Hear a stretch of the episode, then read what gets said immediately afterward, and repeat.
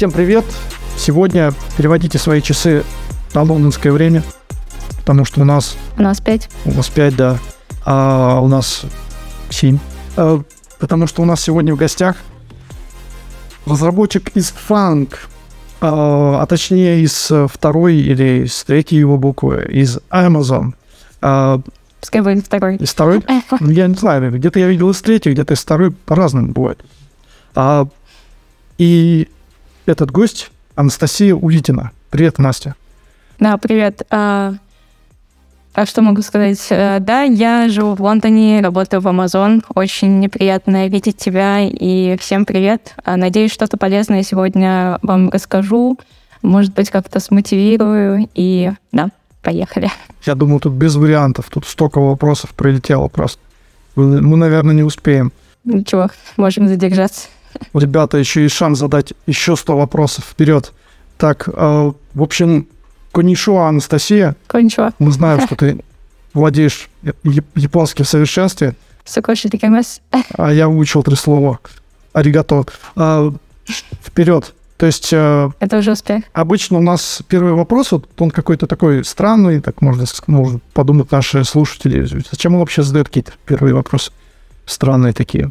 А, ну, просто чтобы как-то ну, загнаться, развеяться. Uh-huh. И вопрос такой, я его не придумал, к сожалению, и вот э, просто по наитию, вот ты вышла на сцену, например, представь, ты, ты Тим Кук, вот ты Тим Кук, ты вышла презентовать какой-то там Apple продукт, например, или что-то рассказать разработчикам, сидят полный стадион разработчиков iOS, iOS, например, да, и, и только ты знаешь, что им сказать. Вот никто, кроме тебя, например, не знает, что им сказать. И что-то это очень важное. Вот что бы ты сказал? Есть у тебя что-то? Прости, что подставил А, ты вот это говоришь, я уже начинаю нервничать, как человек, не любящий и боящийся публичные выступления. вот. А вообще, я бы, не знаю, я не оратор, не инфлюенсер, но, наверное, я бы поделила, сказала бы, что я могу поделиться своим опытом, и я хочу поделиться с ним, и хочу, чтобы как можно больше людей исполнило свою мечту. И э, если хочет кто-то поработать фанк, э, я могу поделиться этими знаниями. Если кто-то хочет э, еще что-то, могу... Все что угодно могу. У меня есть информация, я готова ей делиться с кем угодно. Вот. И Наверное, это все. Там бы я покраснела бы и ушла быстрым темпом. Все равно, чтобы такое сказать, мне кажется, надо иметь какое-то мужество, да, все равно выйти так и... В принципе, у нас сегодня это и происходит, просто мы не, не видим да, этого, это этот стадион, но он там, он есть, да. поверил, слушает нас сейчас. Выходим из зоны комфорта, урок номер один. Да, да, да, все так. А, так, вот э, давай немножко, может быть, в прошлое окунемся и попробуем понять, э, как ты шла э, к iOS-разработке. Насколько я из открытых источников узнал, ты работала, не работала, а училась в институте Бонч-Бруевича, да? Uh-huh. А, а что это за институт такой? Это не очень известный университет в Санкт-Петербурге телекоммуникаций. Я туда пошла, потому что меня потянула немножко физика. Расскажу небольшую историю про вообще путь, как я туда попала. Я училась в Нижнем Новгороде в физмате, потом поступила в высшую школу экономики на информатику и бизнес-информатику. Я отучилась там год, я плакала и страдала, я ненавидела программирование C++, и зареклась, что больше никогда не буду заниматься программированием. Переехала в Питер, поступила в Больше, отучилась на инженера э, на электронику, наноэлектронику. Вот. А потом э, как-то судьба завела обратно. Как, как, как, как это было? Ты вот у тебя, ты училась, ты доучилась до конца, да? Да, я доучилась, э, я закончила бакалавриат, и более того, я пошла еще в магистратуру. И где-то посередине магистратуры я уже начала работать по специальности. Я пошла работать на завод. Э, был военный проект э, на Министерство обороны. Мы делали э, проект электромагнитной катапульты. Это сейчас ты сейчас это, это ты сейчас читаешь секретные документы вслух, да? Это? Нет, нет. Секретное там только ТЗ.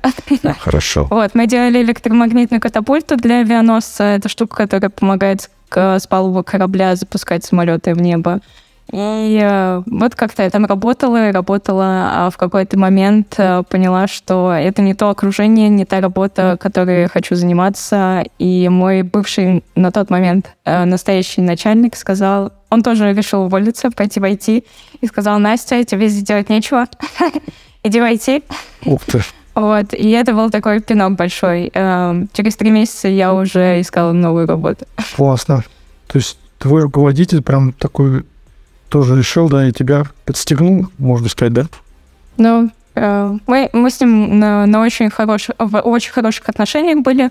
Вот, и он уходил и тоже вот рассказал, что очень хорошо было клево работать, что дал напутственные всякие советы, как развиваться, что делать дальше. А, ценнейшие советы, которые привели меня туда, куда привели.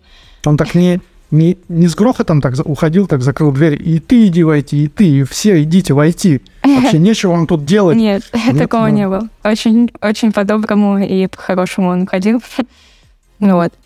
Отлично. А вот э, смотри, ты почему ты выбрал э, iOS? Почему какой-нибудь там не Python?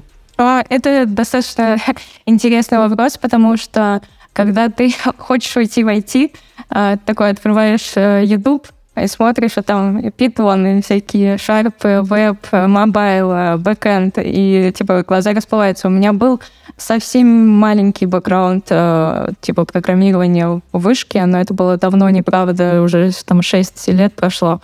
И э, я действительно не знала, какой рынок на тот момент. Я нашла пару каналов на Ютубе IT-бороду и посмотрела несколько интервью с э, известными IT-личностями. Один из, э, одним из этих известных личностей был Антоний Брат.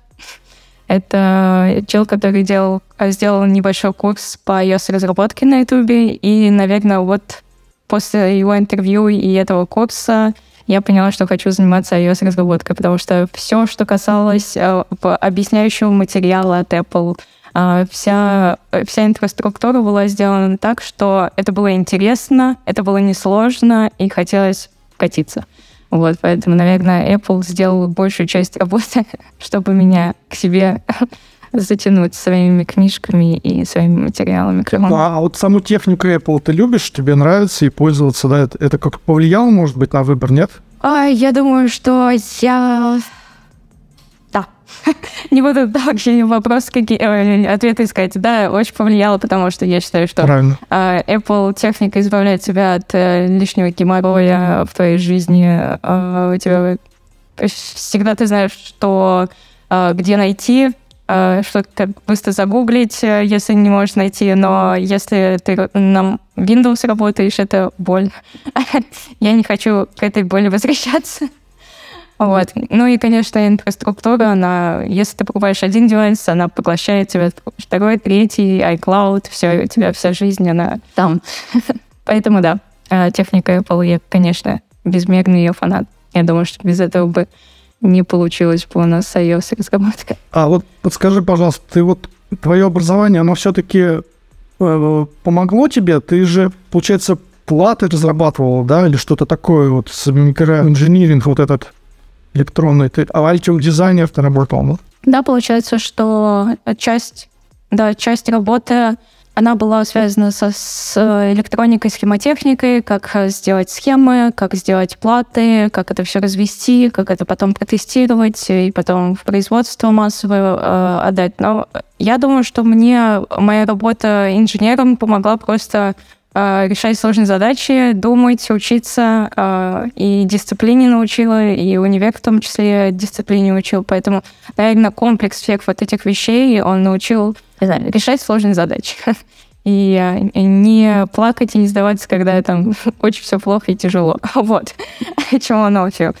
Так что, да, наверное, ну, у меня, если так по-честному сказать, в универе программирования вообще не было. То есть можно сказать, что я начинала все с нуля э, в этом панче. А, Поэтому было в новинку там писать э, всякие эм, числа Фибоначчи, всякие ци- циклы. э, Вот, вот это все для меня тогда было э, капец как интересно и ново. Интересный такой путь у тебя был, да.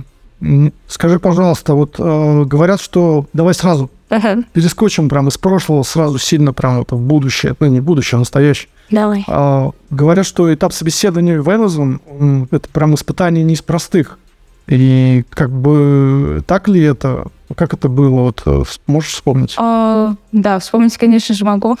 Такое сложно забыть. Это было сложно, но, наверное, стоит заикнуться сначала, что перед э, собеседованием в Amazon у меня были собеседования в э, Google. Мы с мужем сели, подумали, посидели и решили, что мы хотим переехать э, из России. И моя задача была искать работу начать. У него были свои задачи. И вот я там начала свой LinkedIn профайл делать, э, сделала, и позвал меня Google на свое собеседование. Вот. А, Это было мое первое собеседование на английском языке, и мне нужно было подготовить все с нуля. Там первое собеседование было буквально через неделю, это собеседование с HR. А, Потом было через э, несколько недель э, собеседование технические задачи нужно было решать, easy и medium задачку. А, Вот. И, наверное, в тот момент я начала очень-очень плотно готовиться. Это был в начало февраля 22 года, получается. А Я начала очень мощно готовиться, алгоритмы учить, э, LeetCode решать, все вот это вот, все, что только возможно, связано с алгоритмами, потому что во всех этих FAANG -компаниях весь уклон на алгоритмы. То есть э,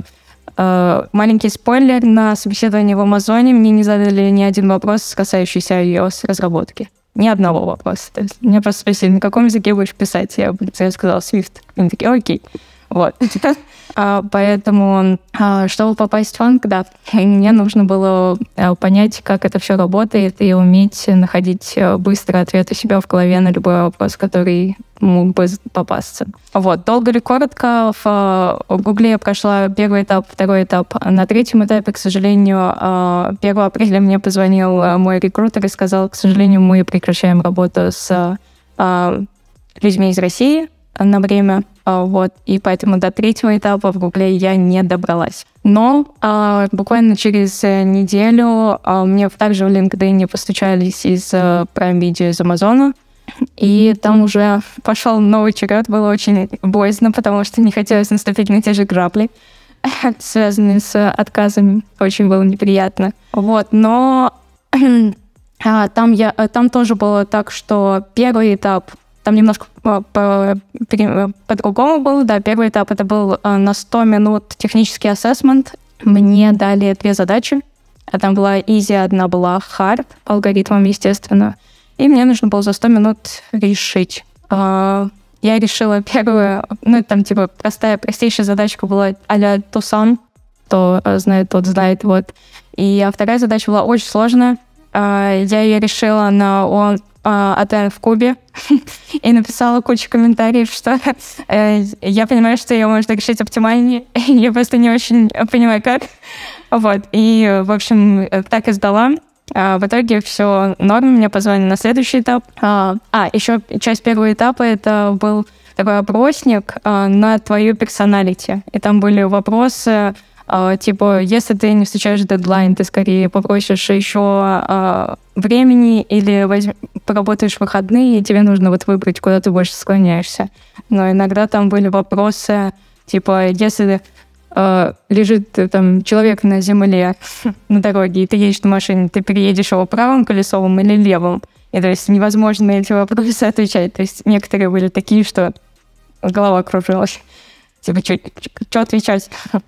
А, вот. Но в итоге все норм. А, Следующее собеседование с HR. Она задавала вопросы по типу Расскажи, как проходит твой день разработчика, расскажи, как, э, сколько времени ты тратишь на код-ревью, сколько в день ты тратишь на сам, само написание кода, про опыт, про свои задачи, самые интересные какие-то проекты.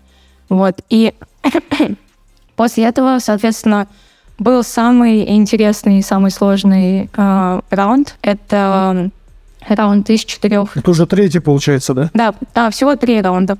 А, Этот третий раунд состоял из четырех интервью. А, Каждое интервью... Ой, извини, пожалуйста, это все в один день было? Нет, нет. Тайм- таймлайн примерно такой. Собеседование, технический ассессмент. Через неделю у меня был а, звонок с HR, и через месяц, потому что у них не получалось, и у меня не получалось за отпуск э, поставить раньше, они поставили мне э, предварительную дату треть, начала третьего раунда, вот, но они сказали, что пока что она не точная, они ее позже подтвердят. Вот. И еще спросили, хочу ли я, чтобы все четыре собеседования третьего раунда были в один день или разбить их на два дня. Вот, я понимала, что я четыре собеседования за день не вывезу, поэтому попросила разбить на два дня. И вот, то есть получается, э, в итоге где-то через полтора даже месяца после второй части у меня была третья.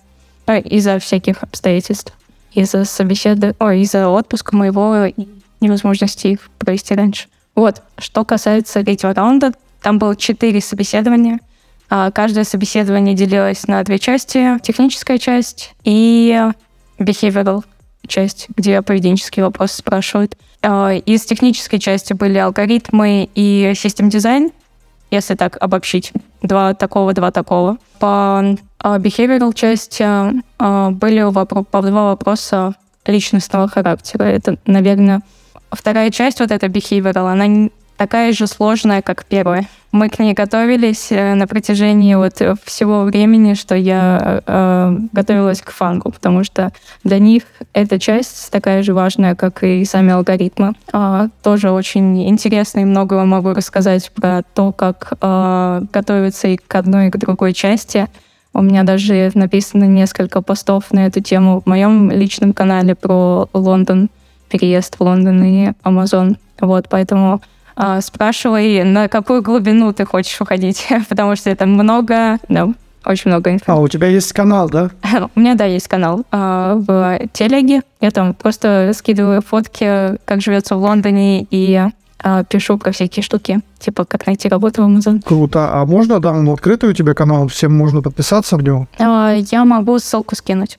А у меня не публичный, но по ссылке можно заходить, э, кто хочет. Так, ты по собеседованию, там, получается, э, было все очень прям четко, да, расписано, вот все вот эти три блока, и каждый блок определенное время, да, отводилось. И ты могла только этим временем воспользоваться. Нельзя было сказать там, Да, да. можно я еще там 5-3 минутки, мне дайте еще чуть-чуть там. Я вот сейчас ну, почти, почти дойду. А, а, но, но нет, такой, такой э, жесткости не было. Я все задачи в целом... Есть мы начинали с технической задачи, поэтому э, за полчаса я, как правило, справлялась, и мы переходили к behavioral, поэтому там нету такого, что ты должен, э, особенно это касается э, систем дизайна, нету задачи, чтобы ты решил задачу полностью. Нужно... Ты слушаешь ТЗ и начинаешь вслух, вслух размышлять. А, и интервьюер слушает тебя, а, как ты думаешь. Ход твоих мыслей, да, получается? Фо- да, ход твоих мыслей, он пытается понять, э, направить тебя. А, Ты э, смотрит, как ты задаешь вопросы, как ты справляешься с неопределенностью и вот такое вот. То есть, э, как правило, те задачи, которые они дают, их невозможно за полчаса решить. То есть там построй мне приложение, систему, как- какую-нибудь крутую систему, чего-нибудь. То есть такое невозможно сделать за полчаса. Ну, разве что, я не знаю, силой и принципалом или кому-нибудь суперопытным ребятам. Вот. А, а, я на уровне SDE1. Это типа самая низшая каста, не считая интернов.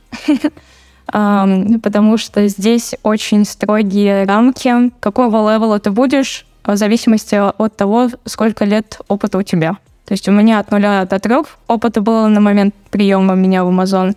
И это считается SDE1. А Джун, можно так назвать.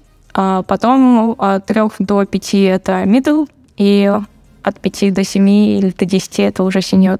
Сеньорские позиции можно занимать. То есть даже если ты работал до этого синьора, и у тебя, у тебя от нуля до трех, ты как бы Мгм. никак, да? Да, для них э, это не имеет значения. То есть э, ты можешь назвать себя сеньором, но, э, скорее всего, тебя возьмут. Но могут на медла, если ты уж прям какие-то исключительные знания показываешь на собеседовании. Ну вот. Но на сеньора очень редко такое бывает, что берут. А вот в сравнении, смотри, Google ты проходила, да, сама, вот ты ск- сказала, и Amazon. То есть э, в сравнении ты можешь сказать, что сложнее было в Google или в Amazon, как, их, как ты их сравнить? А, но видишь, я, к сожалению, не дошла до последней части Гугла. А, Насколько я знаю, у них немножко по-другому система строится. У них должна было, должно было быть четыре собеседования. Просто алгоритмы, когда ты решаешь по две задачи. а, То есть восемь за- задач ты overall должен решить. И одна отдельная часть behavioral. Я слышала, что собеседование в Google намного сложнее технически. Но я не могу сравнить, потому что я не участвовала и в том, и в другом одновременно. То есть я могу сказать только по первым частям, а они были абсолютно одинаковые. Вот. Как-то, как-то так, кажется. Возможно, Google и правда сложнее, но, скорее всего, это зависит от отчасти от удачи, какая задача тебе попадется. Потому что задач алгоритмических много. а есть вероятность, что ты уже какую-то с какой-то стороны трогал, решал, видел. А есть вероятность, что тебе попадется абсолютно что-то новое, что придется с нуля решать.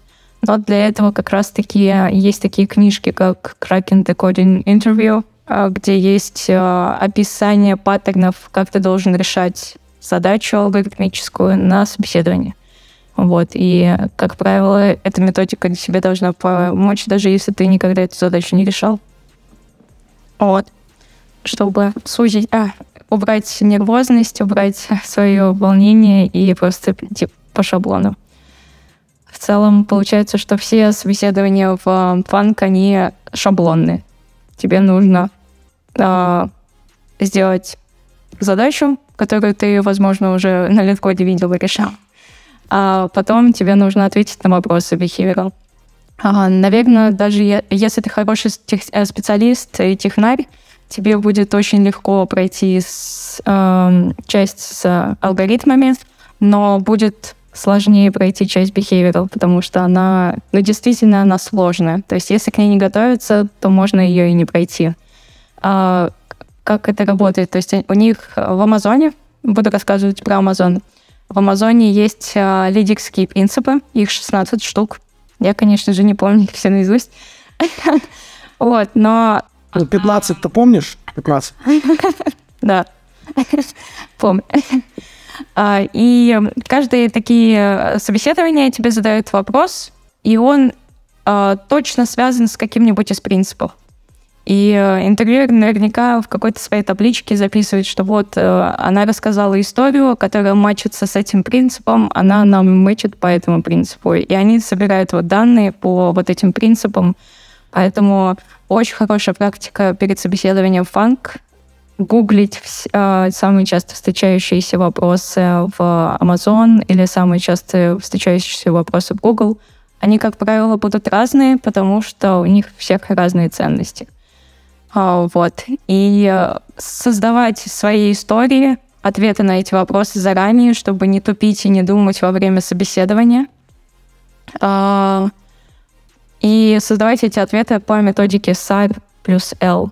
А, Типа, когда ты полностью расписываешь от и до, э, что было, что за проблема, с которой ты столкнулся, как ты решил, и результат. А потом L — твой learning. Э, Что ты из этого вывел? Э, Какой, какой, что ты из этого выучил, из этой ситуации выучил? Вот, поэтому я готовилась несколько месяцев э, для этой секции. Мы с мужем сидели и все вопросы разбирали. И плюс э, мы с подругой Натальей из питерского кофе-кода сделали English Speaking Club на тот момент. И эти вопросы еще и все вместе обсуждали и готовили на English Speaking Club. Мы готовились к behavioral части интервью, все приходили и давали фидбэк на э, другие э, чуж- на, на чужие ответы и вместе учились и пытались кракить этот интервью, можно так сказать. Да, и в итоге все у меня было для каждого э, принципа из Амазона к- о своей истории, иногда даже две. А Я на интервью спрашивала, можно я подключу свою бумажку, где у меня написана каждая история к каждому принципу. Они такие, о, молодец, подготовилась. Поэтому это типа... Так можно было, да? Что, так можно? Видимо, да. Так что им, наоборот, понравилось, что типа я готовилась, тратила время свое на то, чтобы все четко было. Так что вот. Слушай, очень интересно, да. А получается, вот основные навыки, которые тебе нужны были для этого интервью, это знать алгоритмы, как, не знаю, как супер алгоритмичный человек, все алгоритмы просто и все это.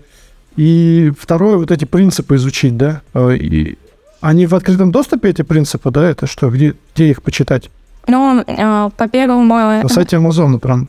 Хендбук там такой, да?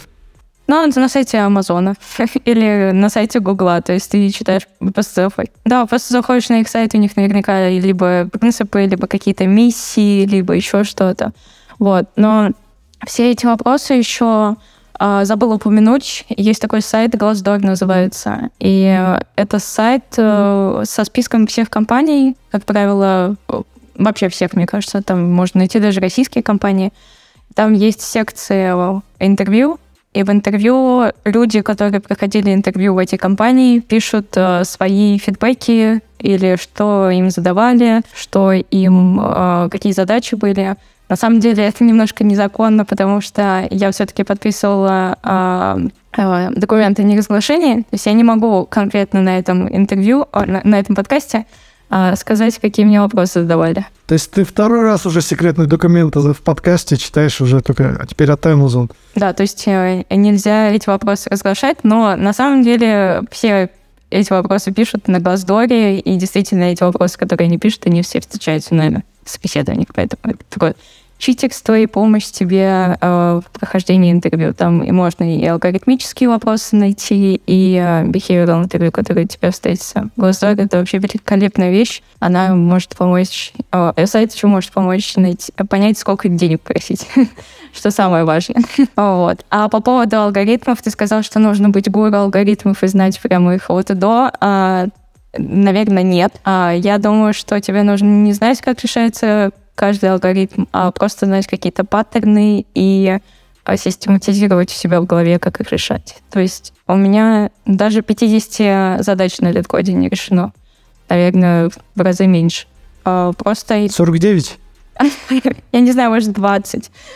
Поэтому а, количество не значит, что ты можешь... Ну, тебе нужно, наверное, просто выучить системно как подходить э, к такому или иному алгоритму. То есть э, как э, основ... какие бывают тривиальные задачи для массивов, какие тривиальные задачи могут попасться для листов, для графов, попробовать потрогать каждую структуру данных, попробовать жадные алгоритмы, понять, что это такое, потом в динамическое программирование куда-нибудь идти. То есть все потрогать и у себя в голове какую-то картину составить, как может то или иное работать. Но, как правило, а, не будет ничего сложного, прям супер сложного на собеседованиях, если ты джун или мидл. Вот. Я не знаю, к сожалению, что может быть на собеседованиях у сеньоров. Наверное, что-то адское. То есть, когда ты подавалась, ты уже а, ты уже знала по, по годам, что уже middle нельзя, получается, да? Ну да, да. А, мне сразу на собеседование а, с HR а, моя HR сказала, что у тебя столько-то опыта, мы можем рассматривать тебя на такую-то позицию. Я сказала, хоть какую. А находясь на работе в... Ты же до этого работала в МТС, да? И еще где-то?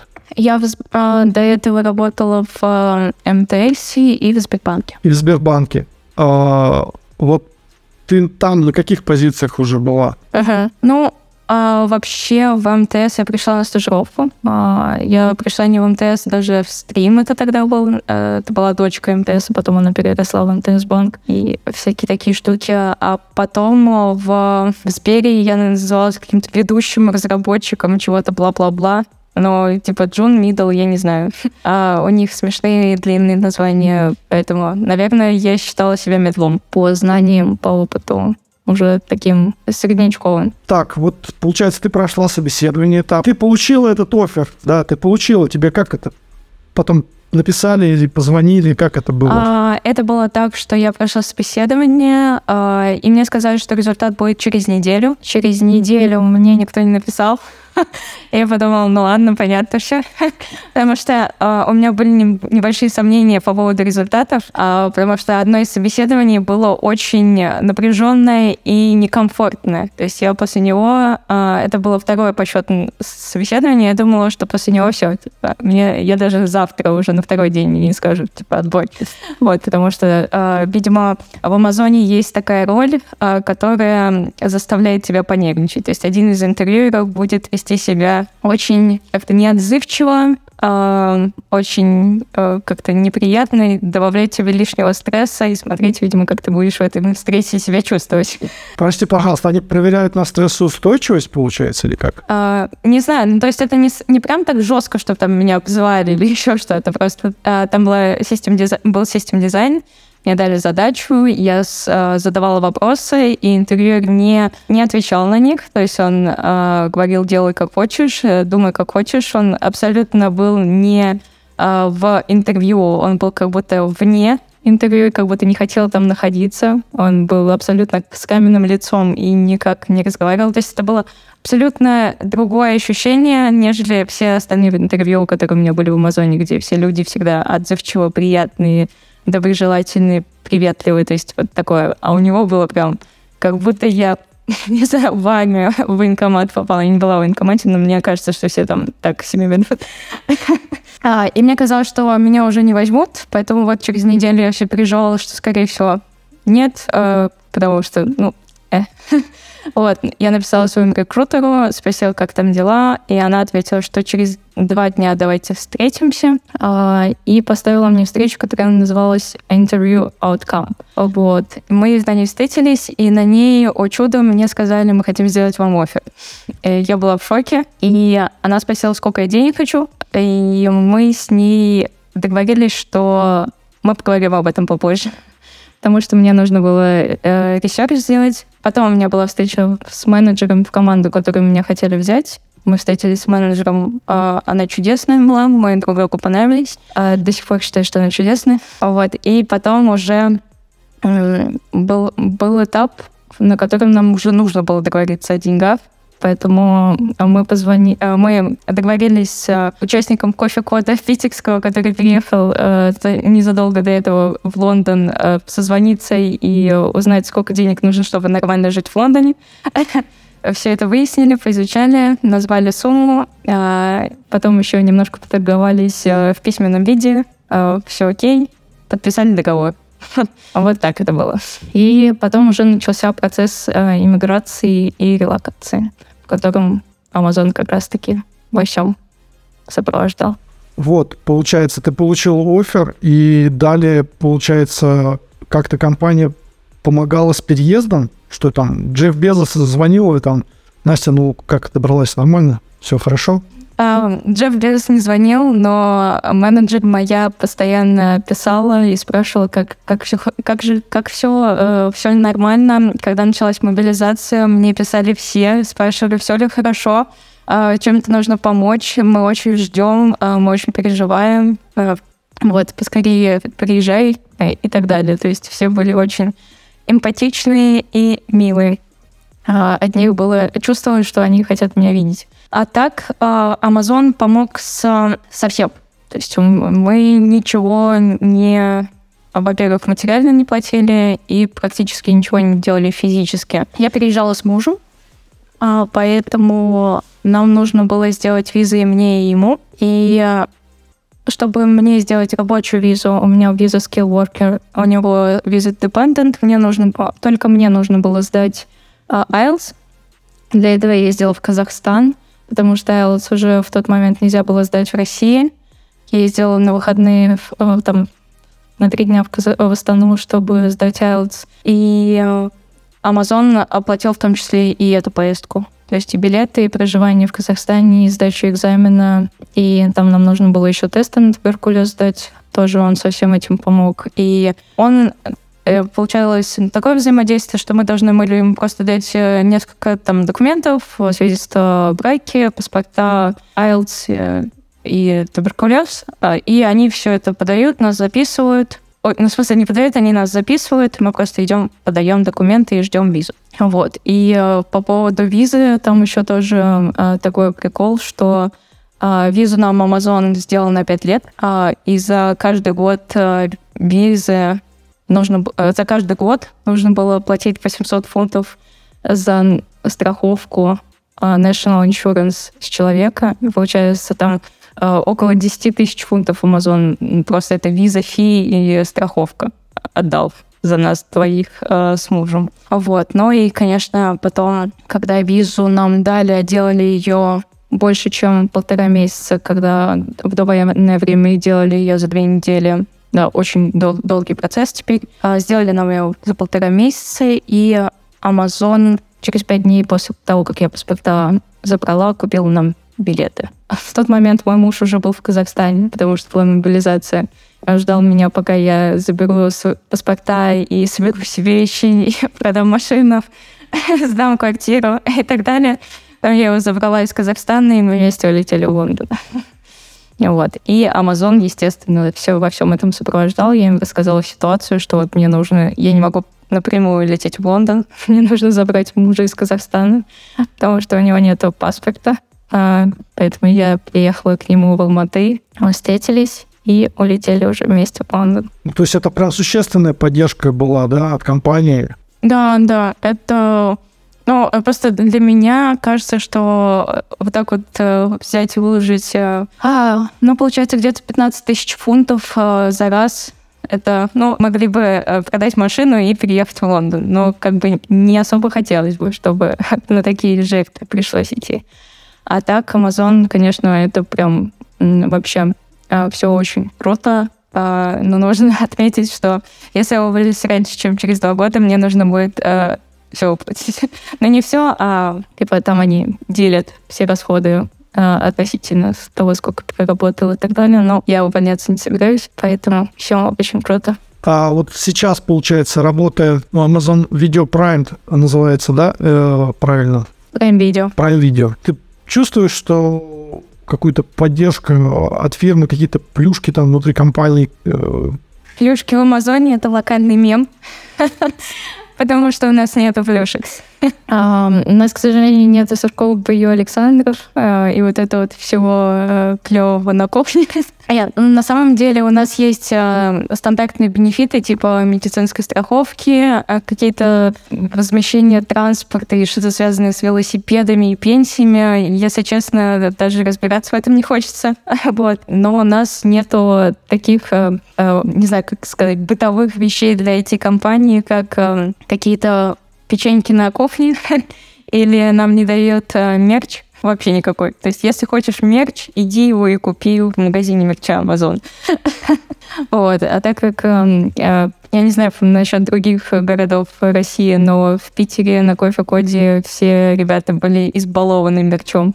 Вот, поэтому... То есть, я так понимаю, по-крупному они прям помогают, а вот да. По мелочи по какой-то, ребята, ну, давайте по мелочам тут это не будет. Они называют это frugality, это один из э, э, принципов лидерства у них э, бережливость.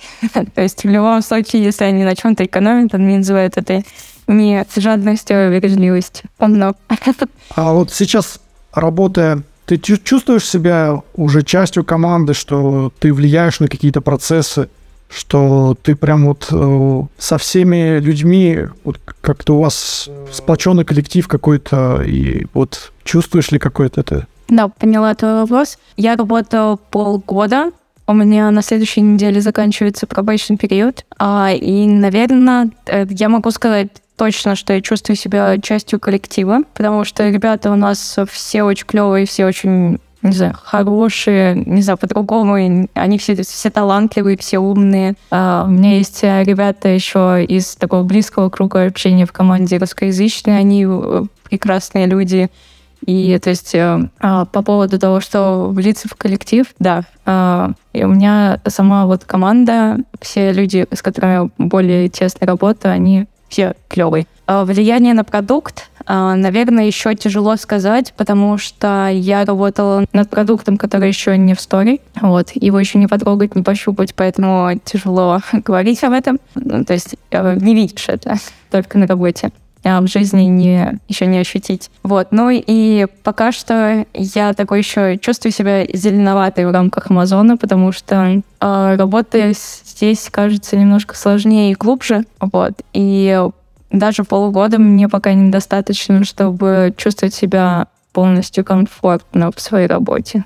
Вот как-то такие вот ощущения. Я уже боюсь спросить что-то, да, чтобы ты третий раз не рассказала секретную информацию всего за сегодня. Я стараюсь об этом думать, а как ты сейчас говоришь, что там можно, что нельзя. Ну, мы, может, потом вырежем что-то, не знаю. Скажи, пожалуйста, вот чем ты фанк, получается. Вот э, чем, по-твоему, Мгм. вот эти фирмы, эти компании, в которые фанги, они обеспечили то, что они как бы на них равняются, они как бы эталон в индустрии. Вот чем они это обеспечили? И вот можешь ты сравнить а, с российскими компаниями, в которых тебе удалось поработать? И вот есть какая-то прям, может быть, разница или в чем-то вот очень сильная, которая бросается в глаза, может быть? Ну, э, тяжело сказать, чем они э, заслужили такой э, известности. Наверное, потому что у них хорошо процессы выстроены, потому что компании достаточно богатые. Ну, то есть э, сложно сказать. Э, Я могу сравнивать только не в целом Amazon, а только свою команду Prime Video, например, со Сбером. Могу рассказать отличия, как, как это выглядит. А, Когда я работала в Сбере и в МТС, в общем, в основ- в основном во всех командах, которые, которые я сл- слышала и работала, они обычные продуктовые команды. То есть есть э, QA, есть разработчики, бэкэнд, фронтенд, дизайнер может быть э, опционально, аналитик и э, продукт такая а, продуктовая ячейка. А здесь, когда я пришла, была очень сильно удивлена, как это все по-разному выглядит, потому что у нас э, другая архитектура. У нас в Лондоне только iOS-разработчики. У нас команда, команду прям пишет 30 человек, и это три команды по 10. Вот, и у нас только iOS-разработчики. Мы пишем приложение для прям видео под для Apple. Вот. Андроиды сидят где-то в Сиэтле, э, веб где-то еще сидит, э, кто-то там в Индии еще сидит. То есть мы делимся не по продуктам, мы делимся по платформам. Вот, поэтому э, у нас сам человек, э, единицы рабочие, он как бы не, не даже не, не iOS-разработчик, он э, у нас называется SDE, Software Development Engineer, и мы делаем все. Мы пишем доку, мы пишем клиентскую часть, мы пишем бэкэнд часть, потому что у нас сорсы одинаковые для всех платформ, но бэк отдельный для каждой платформы. Пишем на JavaScript. Вот. И э, получается, что мы за ним, то есть мы как разработчики, мы отвечаем не только, не просто за приложение iOS в Store, мы за- отвечаем за всю инфраструктуру. Это, наверное, такое самое яркое отличие. Мы сами э, себе э, развиватели нашего приложения, можно так как-то сказать. А бэк тоже пишут iOS-разработчики? Да, поэтому мы не iOS-разработчики, мы SDE. А, вы SDE. Да. Ну, то есть вот э, SDE, вот ты говоришь, вот мобильные разработчики, но как бы все равно iOS. Ты же говоришь, Android где-то в другом месте, а, а Да, да, да. Но как бы мы приложение пишем под э, iOS, прям видео. Вот, но мы занимаемся полностью обеспечением и приложения, и его а, данных, э, которые поступают в эти приложения, и э, метриками, и фичами новыми. И вот. На самом высоком уровне есть синхронизация там у продуктов по платформам, но мы как бы не особо тесно взаимодействуем с другими платформами. То есть мы не, они могут другое делать от нас совсем. Вот, как-то так, это очень интересно и непонятно и странно. А для меня до сих пор в голове не так четко эта архитектура укладывается, потому что я привыкла к продуктовому видению, когда каждая команда над какой-то маленькой частью работает. Здесь немного иначе. То есть вот эта большая команда разработчиков, она делает как бы под ключ, да, прям полностью все по вот этой большой задаче, да? Да, да, можно так сказать. Спасибо за этот рассказ. Да, пожалуйста. Э, А скажи, пожалуйста, э, ну, такие по общим вопросам по разработке, а вот э, получается, используют ли вот сейчас вот так все это модно, нейросети, вот это все, типа, чат, Copilot, может быть, у вас сталкивался с чем-то, может быть, уже используют во все это, эти вещи? Я сталкивалась, но я использовала только в личных целях. А на работе мы, к сожалению, не можем это использовать в целях безопасности. А, Вот, пока что мы, мы можем использовать типа для себя, но какие-то большие проекты с участием этих технологий у нас не форсятся пока что. Поэтому э, даже не знаю, что еще добавить по этому поводу. Наверное, когда-то мы доберемся до этого. Но сейчас пока что из-за беза, из-за того, что, наверное, достаточно чувствительные данные. Вот. У нас э, один из проектов э, таких вот абстрактных будет с одного языка переписывать все на другое, если вы понимаете, о чем я. Вот. И, к сожалению, GPT не э, воспользоваться, потому что нельзя наш э, чувствительный и а, любимый код запихнуть в эти машины, чтобы они потом их переиспользовали. И... А так хочется а, а так хочется, да, чтобы он за секунду все это перевел, да? Да, поэтому технологии э, чаще всего то, что касается iOS разработки, мы внедряем новое, и SwiftUI у нас э, используется, и я как раз-таки первый раз потрогала SwiftUI э, в коммерческий опыт. Э, здесь писали на SwiftUI, async await, какие-то штуки интересные. Еще трогаем то, что iOS связаны. Да, по SwiftUI у нас еще будут вопросы от слушателей. Скажи, пожалуйста, а вот может быть, так, такой неуместный вопрос, на самом деле. А, ну, вот Amazon, оно является практически монополистом в сфере розничной торговли, да. Вот в, ну, в США имеет большую долю рынка в сфере облачных вычислений и разных онлайн-сервисов. И ходят слухи, что благодаря там низким налоговым ставкам, они получают там от государства что-то, какие-то плюшки, и идут на хитрости на какие-то, выплачивают а, буквально зарплату своим работникам акциями. Что это что у тебя, у тебя есть акции Amazon? Скажи. А, ты, ты, как говоришь, обычно как будто это плохо.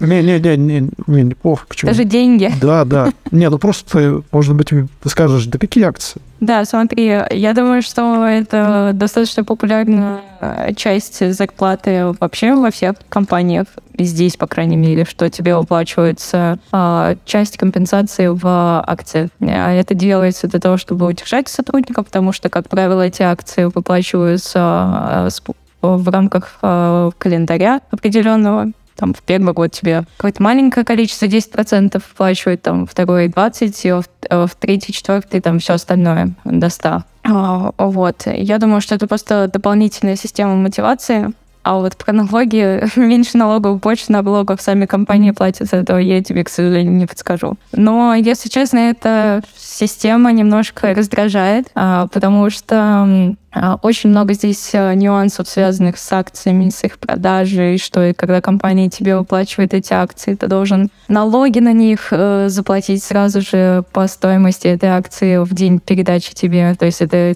тебе либо заплатят меньше акций в счет этих налогов, либо ты тебе из твоего кармана, из твоей зарплаты заберут эти деньги в счет налога, и потом ты можешь их держать, а можешь отказаться, если держишь, там они падают, и, короче, это геморрой.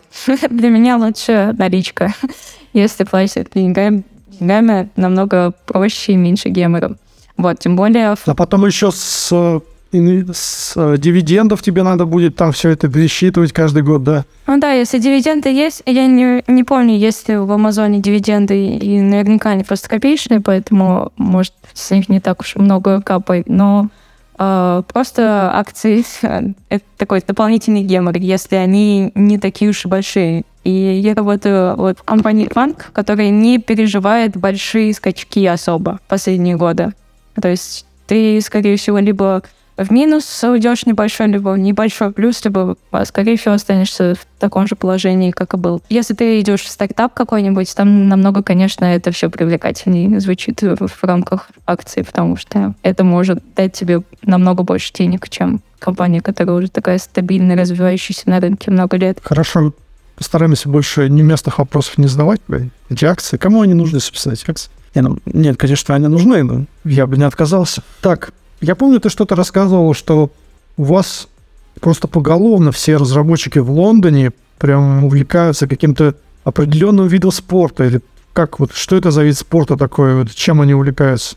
А, ну, уж не так, что поголовно, но да, э, очень много э, разработчиков и моего окружения, когда я переехала в Лондон, оказалось, что э, любят клайминг, это э, скалолазание еще... Да, скалолазание есть вот два вида. Есть э, скалолазание с веревкой, есть болдеринг, когда ты без веревки на небольшой высоте. И в Лондоне очень много этих залов, то есть это здесь, наверное, даже можно найти больше э, клаймбинг-джимов, чем обычных джимов. И все ходят заниматься. Это очень весело, прикольно, э, забавно, что ты большую часть времени пялишься в стену, э, отдыхая между подходами. Но на самом деле э, это клевый спорт, потому что ты не только занимаешься спортом и развиваешь там все свои части тела и отдыхаешь после работы, но еще это очень клевый инструмент соци- социализации здесь. Потому что в джиме очень много людей. Э, между подходами ты либо впялишь в стену, но ч- скорее всего ты просто болтаешь с кем-нибудь, знакомишься, э, практикуешь свой английский, и да, очень клево проводишь время. Вот. Но здесь не только э, э, скалолазание распространено, еще куча спортов, на самом деле, прям на любой вкус можно найти еще что угодно. Самая популярная, наверное, штука здесь теннис, и она намного доступнее, чем в России. Настольный? Э, большой. Большой теннис. Здесь э, очень это дешево. Здесь э, тоже очень много людей играет в теннис. Э, буквально каждый человек, который здесь, он играет в теннис. Это я утрирую, но настолько много людей здесь это делает. Вот, поэтому теннис и скалолазание очень клевые варианты для того, чтобы разгрузиться. А Amazon до какого-то времени даже нам оплачивал э, бесплатное похождение в зал, но недавно лавочка закрылась. Бережливые все-таки, очень бережливые производство. Да, очень. А смотри, а вот это не смотрела на вот это скалолазание, как, знаешь, это же лезть вверх надо, да? Как вот такое движение вверх. И вот оно, понимаешь, ты скалолазание, ты лезешь вверх. Ну, понятно, что ты там мышцы все разминаешь, да, сидячий образ жизни, самый вредный образ жизни, самая вредная работа. И вот это движение вверх, оно как-то, знаешь, вот, и ты на работе хочешь вверх, вот это, и вот, и здесь вот вверх. Типа думаешь, это в голове, что все время хочется что-то куда-то ползти. А, я думаю, что, может быть, частично это связано как-то с, с ментальными штуками, что тебе хочется повыше заползти, но скорее да, вот повыше и заглянуть туда вот за, за горизонт. Что ж там, елки-палки-то, Apple выпустила через год-то? Звучит забавно. А, может быть, это может быть. Еще э, прикольно, что такой еще в, в то же время бесячий вид спорта, потому что ты, когда лезешь, это достаточно сложно, тебе нужно, чтобы у тебя сильные пальцы были, и ты долезаешь до, только до середины и все время падаешь, и потом ты бесишься, бесишься, на следующий день приходишь, и у тебя уже получается с первого раза. Это великолепное чувство, которое не передать э, словами, только, не знаю, мозгом почувствовать удовлетворение это. Ну, тебе нравится, да? Ты занимаешься? Да, да. И еще плюс нетворкинг еще получается. Что еще? Как нетворкинг получается. Ты знакомишься, общаешься. И такое сообщество. А, да, да. А, общаюсь и спортом параллельно занимаюсь. Это прикольно. Ты как-то так ответил на следующий мой вопрос. Вот этим, даже не знаю, стоит ли его читать. Просто говорят, что надо окружать себя теми людьми, которые, от которых то, что, что получить и излучать, излучать вот это вот. И следишь ли ты за своим окружением? Как-то знакомишься ли с людьми? Ну, наверное, частично ответил, но основная часть забавна. Но когда я думала, когда я ехала в Британию, я думала, сейчас познакомимся с британцами, будем вливаться в британскую культуру, говорить э, на... Сейчас по пабам пробежимся, там, гавайский паб, там, такой паб, Манчестер там. Да, знакомиться с британцами. Но забавный факт, что в Лондоне всего лишь 42% или что-то около того а, настоящих британцев, все остальные иммигранты, приезжие и так далее. Поэтому большую часть времени я общаюсь с русскими, русскоязычными людьми. А, так получилось, что когда приехали, а, запилили первый кофе Кот Лондон, а, организовала встречу, и пришло несколько ребят. Потом пришло еще несколько ребят, еще несколько, и в итоге получилось, что у нас организовалось здесь такое а, комьюнити а, русскоязычных людей, и мы общаемся, тусуемся, дружим, и э, люди все прикольные, смешные, все очень добрые, талантливые. То есть э, кофе кот рулит. А, получается, он сближает людей и помогает найти а, друзей даже а, в уголках. Поэтому, да, большая часть это кофе-кодовцы, и еще, получается, с общаться и сближаться с людьми на работе, с коллегами. Заметила, что очень сложно сближаться а, с э, индийцами, потому что у них очень другая культура. То есть о, это... Святая корова. Они прям очень сильно отличаются. То есть я даже не ожидала, что будет так тяжело общие темы находить или... То есть только смолтоки, никуда в глубину не залезть. Но интересный факт, э, больше всего получается и прикольно общаться с ребятами из Восточной Европы, из э, всякой Румынии, Сербии, Хорватии. С ними всегда можно покекать по, про Советский Союз и про тяжелое одеяло. А, вот. То есть можно всегда найти какую-нибудь точку соприкосновения и что-нибудь пообсуждать, повспоминать. А, так что такие вот смешные инсайты от знакомств. Уже я просто завидую. Тебя столько, получается, разных людей, когда ты, вот, получается, даже когда перемещаешься по разным странам, ты столько нового узнаешь, и как бы другую культуру. Просто помню, я когда первый раз в Финляндию приехал, в Хельсинки, ну, просто вроде ничего особенного, но просто я не видел таких рюшечек на зданиях в своей стране или чего-то такого. И тебе ты можешь часами ходить и рассматривать вот просто вот все вокруг. Мне кажется, это так сильно развивает, но вот как вот это параллельно, как неосознанно это развивает ты разносторонним человеком становишься. Классно. Э, знаешь, вот э, есть такая история возникновения бага. Слышал ты про нее, может быть? Ну-ка. Так, там вот такая была Грейс Хоппер, э, которая жука какого-то нашла, мотылька. Там он замкнул контакты, она нашла его, и она записала там найден баг в книжечку какой-то там, мотылек там. Может быть, это легенда, не знаю. И вот а Помнишь ли ты своего какого-то такого мотылька, который, может быть, там тебе запомнился такого, вот, который уронил, может быть, там все на, на свете, я не знаю. Не страшно ли тебе признаться в нем? А, но э, тяжелый вопрос, потому что столько багов за свою работу делаешь, и они каждый оставляет темное пятно в твоей душе. Не хочется их потом вспоминать, хочется про них забыть и никогда больше не видеть. Вот. Наверное, я расскажу не про баг, а про интересный подход, с которым я встретилась на работе в рамках решения багов. А, у нас иногда а, примерно раз в две недели бывают встречи, когда встречается вся команда, и мы сидим и читаем а, комментарии на Reddit и в Твиттере а, по поводу Prime Video, и выписываю в бэклог а, всякие баги, которые ребята а, пишут в социальных сетях. Это прикольно, мне кажется, штука, которая помогает и вовлечь а, сотрудников и разработчиков в продукт, и при этом еще принести какую-то пользу. И я прям... Кажется, что очень клево. А, интересно твиттер читать. Что там ребята пишут про продукт. То есть вы собираете от пользователей отзывы про продукты, такую обратную связь, и как бы, возможно, это влияет на продукт потом в последующем. То есть не, мы не просто так пишем какие-то отзывы, они влияют? Не, ну, э, то, то есть... Э, мы не то чтобы собираем, мы просто садимся, открываем Твиттер и, и гуглим. Прям, прям видео баг, например.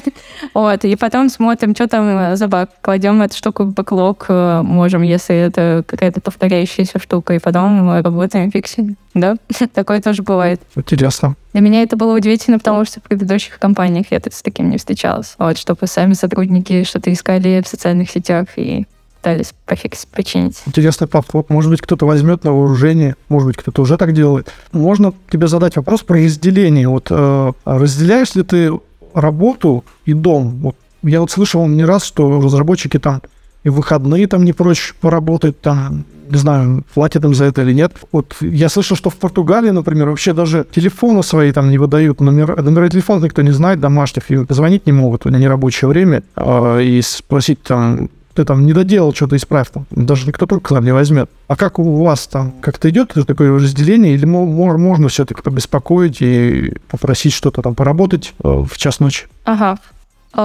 Поняла твой вопрос э, про час ночи, да? Наверное, здесь есть два ответа, э, две части. А, две части ответа. А, первая часть, что в Амазоне, в культуре Амазона нету такого, что ты должен перерабатывать, то есть не поощряются переработки. Э, нет такого, что типа все сидят, пока задача не будет там полностью доделана. Как правило, и как я это сама чувствую, как вижу от остальных, что люди работают вот в рабочее время. Есть уникумы, которые ковиды пишут в час ночи, но это скорее исключение. Что еще хочу сказать? По поводу часа ночи. У нас, э, так как Prime Video — это приложение, которое работает не э, по всему миру, то есть оно и в Америке, и в Британии, в Японии, то есть во всех странах, по всему кругу, во всех часовых поясах оно работает. А, оно должно всегда стабильно работать, поэтому у нас есть такие смены, а, которые каждый человек в команде должен поочередно целую неделю, 24 часа на 7, а, сидеть на пейджере и ловить какие-то критичные штуки. Ему приходит э, какая-то бага, какая-то критичная штука, и если это ночь, он должен ее решить. Если это день, он должен ее решить, и, так далее. То есть это э, 24 часа э, это э, работа на всю неделю, и он занимается только этим. То есть у меня тоже такое будет. Летом у меня будет первая смена, смена когда я буду просто, видимо, не спать.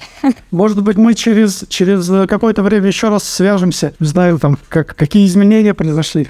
Да-да-да. Вот. Но, в общем, э, есть такая штука, но это официально, и тебе за нее даже денег больше платят. А за то, что ты, типа, 24 на 7 должен быть на связи. А, так что как-то так. И человек, который должен отвечать, это вот, не знаю, могу ли я озвучивать название этого человека, может, это какая-то секретная тайна. Ну, типа термин наш. Не буду лучше термин говорить. А, не, не надо, не надо, не надо. Да, и а, вот этот человек, который на а, он как раз-таки в любое время дня и ночи из Америки, из Японии, из UK все вопросы обрабатывает и отвечает на все. Все остальные спят спокойно. Получается, как так вот не спать целые сутки, им надо не спать? Ну, он спит, просто если в час ночи у него зазвонит э, мобильный телефон, он должен ответить. А если он так крепко спит, что, например, ну, ну вообще там мертвым сном просто.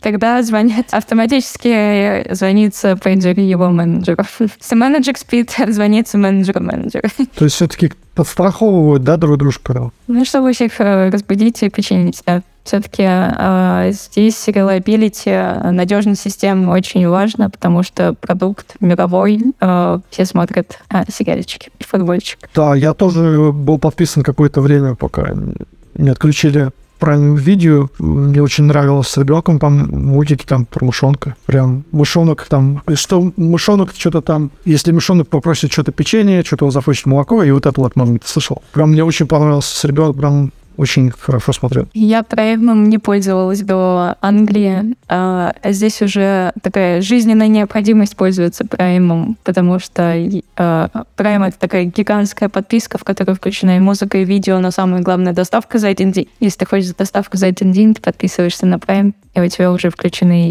и сериалы, и музыка, и все все подряд. Настя, мы уже перевалили за час, я не знаю, твое время просто, мне кажется, такое ценное. Вот чтобы у нас сегодня получилось такое ценное интервью, как мы начали со странного вопроса и закончено. И люди так посмотрят, скажут, что какая крепкая композиция, значит. И вот, в общем, вот этот вопрос. Ты еще все стоишь на сцене, вот ты стоял на сцене, ты все еще стоишь на сцене, все разошлись, вот все, там свет, софиты погасли, и в зале вот где-то там по центру вот сидит один человек, и этот человек ты, это ты только до того, как ты вошла в iOS-разработку, скажем так, да? И что бы ты сказала, пройдя вот этот путь, который ты сейчас в той точке находишься, что бы ты себе сказала, может быть, что-то посоветовала, или скажи что-нибудь себе самой? О, такой сложный, интересный вопрос. Наверное, а, я вот сколько себя помню, я хотела а, переехать куда-нибудь и попробовать жизнь в другой стране. Это была моя такая давняя, далекая мечта из детства. И, наверное, я бы себе той посоветовала бы не идти в магистратуру, сразу идти в э, айтишку, чтобы быстрее исполнить свою мечту. Потому что благодаря э, всем событиям, которые произошли, и э, работе в IT, мне действительно удалось быстрее осуществить свою мечту и переехать жить в другую страну. И я, я супер счастлива. Поэтому, да.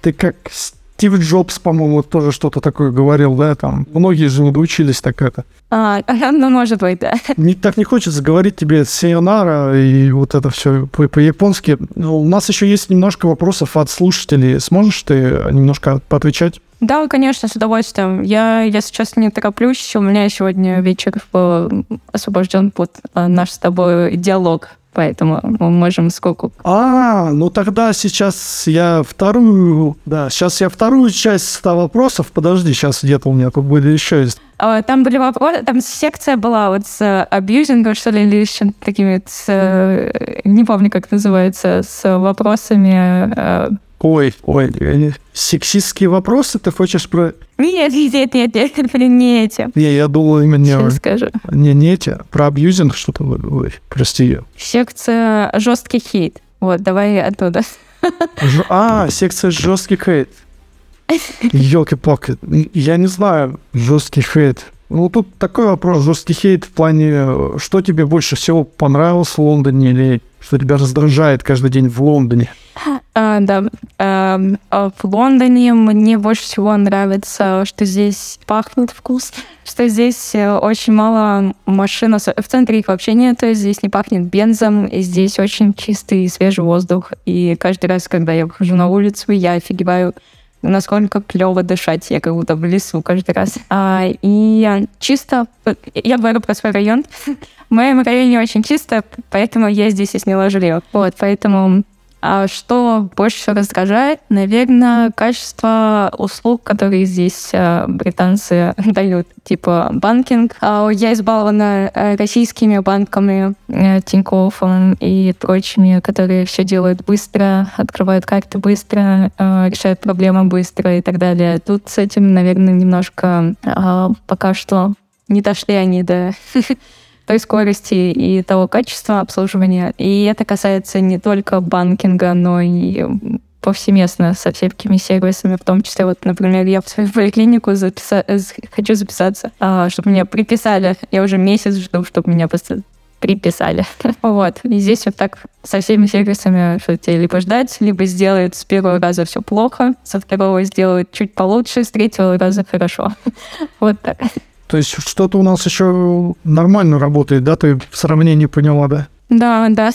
Вот. Но что-то хорошо, что-то э, ну, а, что-то в России лучше, что-то здесь лучше. То есть и так и там, и там есть свои недостатки, поэтому я готова с этим мириться. Так, вопросики из чата вот тоже. А можно поподробнее по, про бэк на iOS? Про бэк ты что-то можешь поподробнее на iOS? А, ну, поподробнее, наверное, я не смогу. А, могу сказать лишь, что по факту у нас у всех платформ есть какие-то общие базы данных, общие контенты, общие штуки, и мы просто эти контенты опрашиваем, собираем данные для одной страницы, которые могут быть из разных ресурсов. Все это собираем и отдаем клиенту через опишку. Вот, то есть э, мы э, обрабатываем данные, э, какую-то бизнес-логику об, делаем, которая не должна быть на, на мобиль. Э, вкратце так. Хорошо. Смотри, ну все-таки, может быть, мы не до конца ответили. Предлагают еще раз все-таки э, проговорить. Если не проходишь испыталку, вот э, тебя увольняют, ну кого-то там увольняют, а нужно ли компенсировать деньги, потраченные на релокацию? Да, то есть э, если ты проработал меньше двух лет, тебе нужно будет э, оплатить часть, которая осталась. То есть там сгорает, видимо, какая-то... Полгода проработал, часть сгорела. А на моем... А, не на моем, а на веку моих коллег мне сказали, что никто не, не проходил испыталку. Все, короче, все проходили испыталку, что бояться нечего. Вот, ну и я чувствую себя комфортно в этом плане. Бояться стоит не испыталок, а лей-оффов, которые сейчас э, по всему миру а, начали разрастаться. Раз... Э, Мне кажется, это все изменится в лучшую сторону. Нашу команду это не задело, к счастью, и по словам наших менеджеров, и не за день. Еще один вопрос. Какой вектор развития видит для себя Анастасия на ближайшее время в Амазоне или другой компании? А, вектор развития. А, я себя вижу ближайшие два года в Амазоне. Не потому, что не хочу деньги убрать, потому что кажется, что этого должно достаточно быть, чтобы перейти на следующую ступень SDE 2. SDE 2 — это типа middle, чтобы получить э, большую зарплату, чтобы получить какое-то такое признание, а, чтобы начинать делать все более сложные комплексные задачи, э, интересные. Вот. Если такие комплексные задачи интересные будут в Prime Video, я буду дальше продолжать работать в Prime Video. Если нет, то, соответственно, буду думать, что делать дальше. А, пока что мне нравится работать в iOS на, на мобилках. А, мне нравится, что а, я а, очень долго думала над тем, нравится ли мне еще и бэк писать. я думаю, что да, мне нравится видеть обратную сторону и как себя развивать еще в другую понимать, откуда все это растет и как это все можно сделать и настроить, чтобы, может быть, в будущем какой-то свой проект уже мочь прям всю инфраструктуру продумать. То есть у тебя есть амбиции свой проект какой-то написать? Да, Я думаю, что у меня нет амбиций его вести и генерировать идеи. А у меня есть э, человек, который живет со мной в, одном, в одной квартире, который, скорее всего, за это будет отвечать. А я могу быть а, механизмом воплощения этих идей в что-то физическое. Это прекрасно. Меня всегда вдохновляли люди, которых амбиции что-то новое создавать, свое именно. Скажи, пожалуйста, вот еще такой вопрос. А можно ресурсы для подготовки к собес и чтобы устроиться на работу? Ты что-то частично говорила уже, да? Да. А, я могу а, скинуть ссылочку на свой канал, где у меня есть пост про то, как я искала работу, как я готовилась к собеседованиям и как проходили мои собеседования. И там очень много полезной инфы, в том числе ссылки на курсы, которые я проходила по алгоритмам, ссылки на сайты, где я искала вопросы к интервью, а ссылки на сайты, где я оценивала, сколько хочу денег просить. И, короче, вся такая essential информация, которая может пригодиться. Еще такой вопросик. А, интересно а, твое мнение о фреймворке Swift UI. Что ты думаешь на сегодня? На сегодня я с ним столкнулась в разработки UI-слоя для приложения. А, мне показалось, что если вкатиться, почитать несколько статей, книжку Рэя, а, то, в общем-то, в Vue пилить быстро и прикольно. Есть сложности со всякими коллекциями, и, наверное, навигация и коллекции, мне кажется, еще сыроваты, и с ними нужно немножко побороться и по страдать. Вот, но в целом э, мне нравится, как этот фреймворк развивается, мне нравится идеология, э, спрятать всю ненужную логику под капотом и просто наслаждаться рисованием. Но, э, наверное, чтобы прям все приложение на SwiftUI построить, это тяжеловато, если комплексные, сложные какие-то анимации, штуки делать. Но мне нравится, куда эта штука идет. Не знаю, э, какой ответ более подробный, может быть, э, что тут меня. А как думаешь, вот э, тем, кто сейчас, может быть, только вот стартанет учить iOS-разработку, может быть, ему вообще не трогать уже как Objective, а как Objective-C, может быть, уже, когда он доучится, уже, может, к тому моменту, когда он доучится, может быть, уже надо SwiftUI вовсю знать, а не UI-кит. А, я думаю, что Objective-C вообще ни при каких условиях уже не стоит на это время тратить, потому что все э, нормальные проекты потихоньку либо уже перешли, либо переходят и в процессе, либо не переходят, потому что дорого стоит, но и код э, надежный и отлаженный. Вот, ну то есть э, Objective-C — это такой legacy, который, наверное, уже и не стоит учить никогда. Ну это шутка была, я про UI-кит, да. UI-кит, мне кажется, с UI-кита нужно начинать, вот, в любом случае, потому что если ты джун, э, не знаю, найти, что ли, работу на UI-ките намного проще, чем на Swift UI. Ну, может быть, у меня немного устаревшая информация, потому что я не знаю, как сейчас выглядит рынок в РФ и в топ. Не знаю, как он выглядит. Может быть, уже много компаний на Swift UI. В любом случае, если ты знаешь UI-кит, тебе будет э, несложно переключиться на Swift UI. Я думаю, так, потому что у меня не заняло это много времени. Э, спасибо за ответ, аригато. И вторая часть вопроса. Кочера да. Это, что, что? Вторая часть вопроса, как в компании относятся к, введе, к внедрению новых технологий Legacy?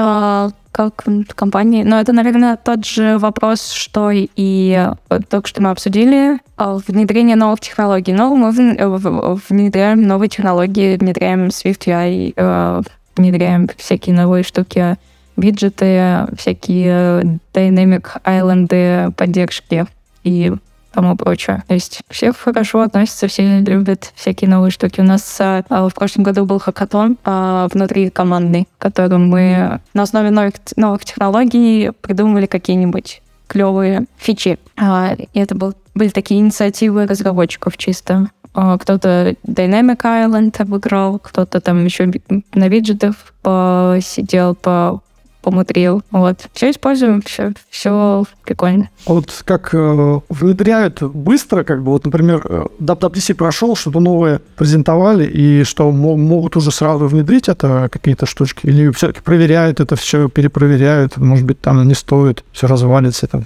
Но на моем веку еще не было такого, что что-то прям э, супер новое внедряли, потому что насколько я помню, на последнем WWDC не было чего-то такого прям, что-то, что нужно дополнительно писать, внедрять. Если было, поправь меня. Э, только Dynamic Island и из такого, что я помню из яркого, а, мы его на хакатоне одна из команд написала. Внедрили, не внедрили, еще не знаю, но эта команда выиграла, насколько я помню, хакатон, и ей дали добро на то, чтобы они внедряли. То есть опруф был. А внедрили или нет, вопрос.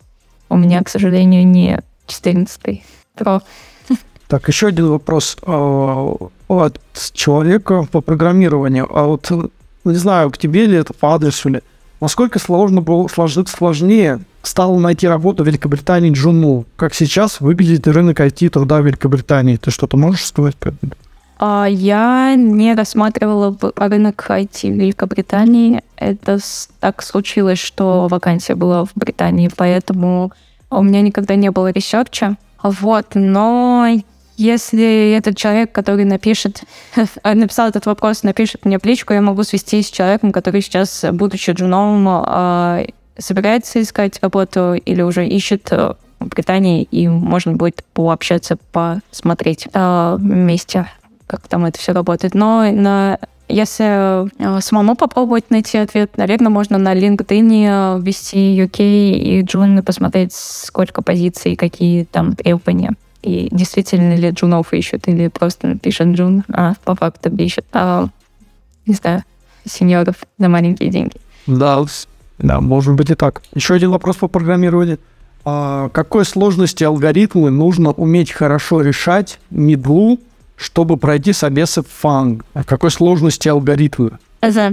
Но э, у меня на всех собеседованиях, э, которые были личные, ну, с каким-то живым человеком, были либо easy, либо medium. Э, нужно учиться их решать. То есть не нужно закапывать себя в hard, потому что обычно хард, то есть ситуация, в которой тебе дадут задачу hard, ты должен ее решить за полчаса, она невозможно, на мой взгляд. То есть я думаю, я уверена, что бывают уникумы, которые могут хайп за полчаса решить, но, как правило, задачки такие, они больше нужно подумать времени, чтобы решить не э, брутфорсом, а каким-нибудь оптимальным способом.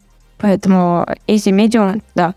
У меня была одна задача хард на ассессменте, но ассессмент 100-минутный был э, у меня с самой собой. То есть я, э, во-первых, это не полчаса, а у меня было почти сколько, почти два часа, чтобы решить э, супер простую задачу и супер сложную. Хорошо. А скажи, пожалуйста, какой уровень английского языка нужен, чтобы проходить собесы фан, как ты думаешь? А, это очень интересный вопрос. А, от себя могу сказать, что я проходила собесы фанк с уровнем B1, B2. А я не самый опытный англоговорящий человек, потому что у меня есть некоторые проблемы с говорением, что я застенчива, тихо говорю на английском и тому подобное. То есть это зависит от человека. То есть, насколько он смелый, можно и на B1 уже смело говорить экспрессивно и что-то рассказывать. А меня спасло то... Что-то жестами там показывать, да, там так вот. Да-да-да. Меня спасло то, что у меня были в целом подготовлены истории и ответы на behavioral часть. И а, второе, то, что про алгоритмы, рассказывать, как работают алгоритмы, несложно на английском языке, потому что это техническая, техническая тема. То есть ты ее учишь обычно на английском, и э, там слова все, которые ты используешь, они, как правило, английские, э, эти листы array и так далее. И функции в английском называются. То есть это все супер просто. Э, но ты можешь пройти собеседование на B1, на B2, но тебе будет очень сложно работать, как сложно работать мне. Самая большая сложность в моей работе в Амазоне сейчас — это недостаток а, знания английского. И я думаю, что если бы я знала его лучше, то я бы работала намного быстрее, качественнее и там все такое. Тут про деньги вот люди спрашивают, ну, не про, не про акции, а вот сколько нужно денег, чтобы вот прожить в Лондоне, в Лаиф, например, вот, чтобы там обустроиться, чтобы арендовать, вот э, комиссии эти заплатить. Можешь как-то суммировать все эти расходы приблизительно, да? А, А, Но я могу рассказать, э, сколько, ну вот, какие-то самые дорогие части жизни в Лондоне стоят, а потом человек уже может, основываясь на этих э, данных, э, сложить какую-то картину. Ну и в- самое главное, что можно найти всякие калькуляторы, во сколько стоит э, жизнь в Лондоне. Там есть прям калькуляторы, которые ты ставишь, сколько ты раз в неделю хочешь в ресторан, ты ставишь 4. Сколько э, там ты пользуешься такси, да. И он тебе прям посчитает, сколько тебе денег нужно, чтобы жить. Сколько, э, скольки комнатную квартиру ты хочешь снимать, там прям тебе посчитает э, более точно, чем я. Но что могу сказать от себя, что самая дорогая часть жизни в Лондоне это жилье. Да, то есть если ты собираешься жить в Лондоне, то будь готов там от полутора до двух тысяч фунтов отдать за однокомнатную квартиру. Ну, это рядом с Букингемским дворцом или нет? Это будет э, совсем не рядом. Хорошо. Вот. а, Если рядом с Букингемским, то это уже 2000 плюс. Ну, э, типа, и это там студия какая-нибудь. А если прямо в Букингемском дворце? Но это уже нужно спрашивать не меня. Это уже отдельная цена. да? Вот, да, самое дорогое жилье, э, транспорт, еда. э, а, с- еда здесь дешевле, чем в России. А, транспорт, да, дорогой, но типа это Еда дешевле, чем в России? да, здесь дешевле мясо, здесь дешевле молоко. Как такое может быть? Самое дешевое, дешев, здесь дешевле сладости, вот такие конфетки. Как- из какой части России ты переехал? Я из Питера. А, а, вот еще один тоже вопрос. Ты уже, наверное, на все ответил, я не знаю. Расскажи, пожалуйста, подробнее про последний этап совмеса в Amazon Behavioral тех частей, как готовился, как проходил. Мне кажется, ты очень подробно рассказала, да, все А, ну, Или что-то еще можешь добавить? что могу еще добавить? Как готовился или не... Да, я, наверное, могу добавить, что а, нужно просто понять, какие секции будут. А что я на самом деле узнала, что у меня систем дизайн будет за два дня, что перед собеседованием. То есть к систем дизайна я не особо была готова. Нужно понять, э, какие секции будут, и э, попробовать э, поискать информацию, что обычно на секциях бывает с помощью Glassdoor, и уже с, этой информацией учить решать задачки.